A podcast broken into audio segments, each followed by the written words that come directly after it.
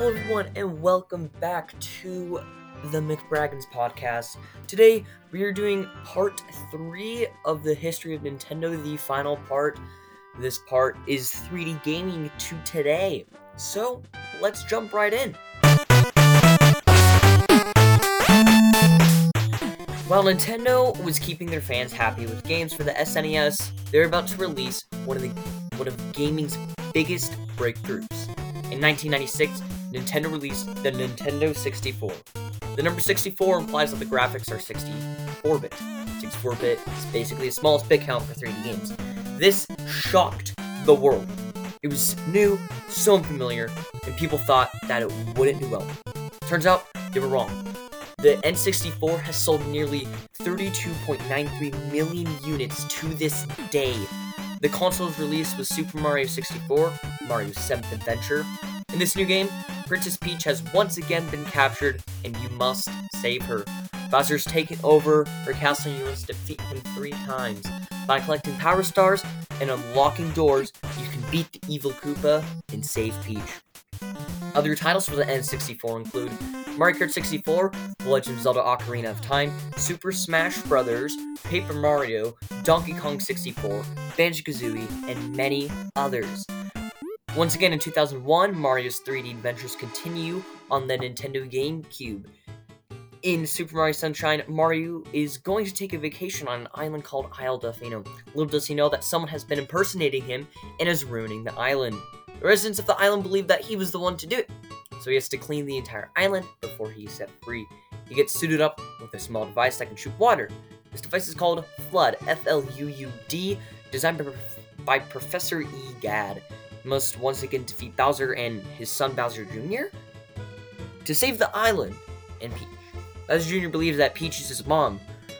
I don't know why Nintendo went that way. I mean, Bowser Jr. is literally a Koopa, and Peach is maybe human. Who knows? I mean, they look human, but like anime humans.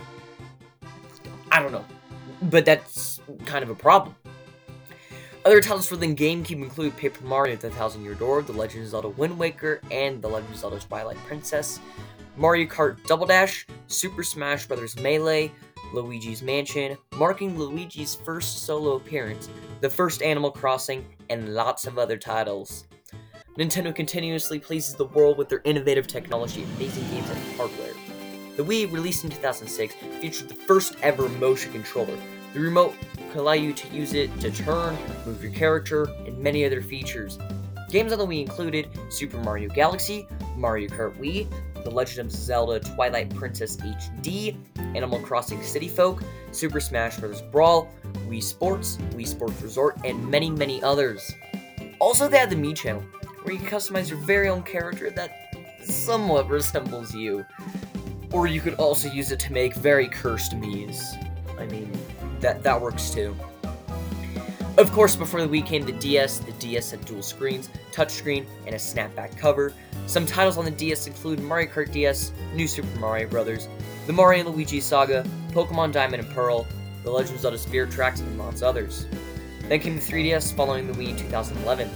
The 3DS featured the same things as the 3DS, but with the 3D switcher. I never used it because it hurt to look at. Like, would just turn it on, and then I would be instantly met with blur, and it just hurt. The 3DS could play DS games as well as some new titles. Mario Kart 7, Super Mario 3D Land, The Legend of Zelda Majora's, The Legend of Zelda Majora's Mask 3D, Animal Crossing New Leaf, Pokemon Sun and Moon, and Ultra Sun and Moon, Luigi's Mansion Dark Moon, Kirby Planet Robot, again, many other titles. The Wii was released in 2012. It was sort of the same as the Wii with the same hardware, games, and playstyle. Nintendo did However, add the use of what was called the Wii U gamepad. It was touchscreen and added extra features to the Wii U only titles. Um, the Wii U has been the worst selling console, Nintendo console of all time, selling only 13.56 million copies. That's seven and a half times less than the Wii, which sold over 100 million. Now, stick with me here as we move on to the Nintendo Switch. The Switch, released in 2017, it was also released with two launch titles, those being Breath of the Wild, It's a Legend of Zelda game and one to Switch. I don't think I need to go into much detail because probably those of you who are listening know what the Nintendo Switch is, and if you don't, I'm sorry. It's a very great console. It's not as cool because I know it's 2020, December 2020.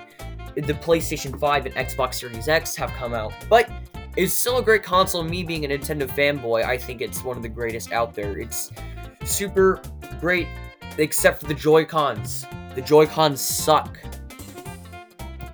They also decided to port a lot of Wii U games. I mean, that kind of makes sense since Nintendo Switch has sold almost 65 million. We only sold about 14 million. Whatever. That is going to do it for the history of Nintendo. I hope you enjoyed this three-part series. Obviously, they got longer as we went along. More information, more detail. Um, again, if you want more detail, you can go check out these three uh, videos on my YouTube channel. Um, that is Mick Braggins Gaming go check that out. Um, thank you so much for listening, and don't forget to give the podcast a follow if you want to listen to any other podcasts. Um, probably won't upload podcasts that often because, you know, high school, YouTube channel, life, whatever. So, yeah, I guess thanks for listening. Take care, and I'll see you in the next one.